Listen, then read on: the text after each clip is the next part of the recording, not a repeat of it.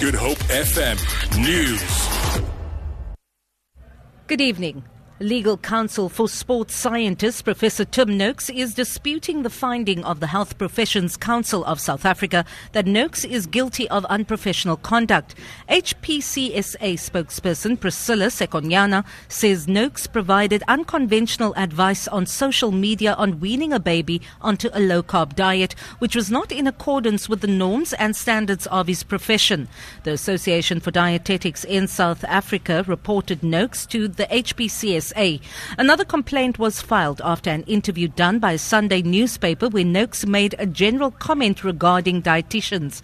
Noakes' attorney, Adam Pike. Noakes was sent a letter, in essence, saying that he had been found guilty of a minor offence and he would be issued with a reprimand.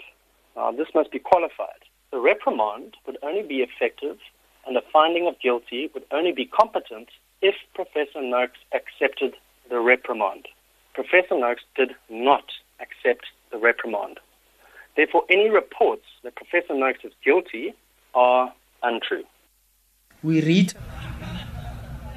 The petrol price is set to go up by 45 cents a litre next week by the price and uh, rather with the price of diesel increasing by 63 cents a litre and illuminating paraffin by 57 cents a litre. Acting National Police Commissioner Kgomotso Phahlane says police will continue their presence on campuses around the country to ensure the safety of people and property. Phahlane was addressing the media in Pretoria.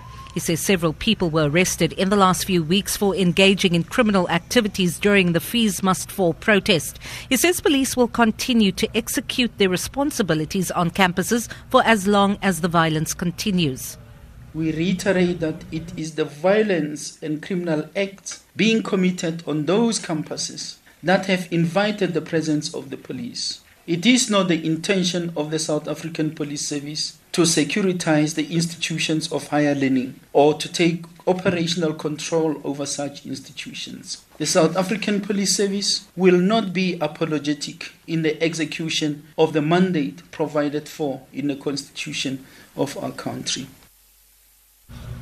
The online taxi service Uber has lost a landmark case in Britain on the employment rights of drivers. A court in London found that Uber drivers are not self employed but are workers entitled to receive a national minimum wage and holiday pay. The ruling could affect thousands of workers. Uber says it will appeal. The rand is trading at 13 rand 82 to the US dollar, 16 rand 83 to pound sterling, and 15 rand 12 to the euro. Gold is trading at $1,272 an ounce. The price of Brent crude oil is at $50.27 a barrel. For Good Hope FM News, I'm Vanya Klitschko-Collison.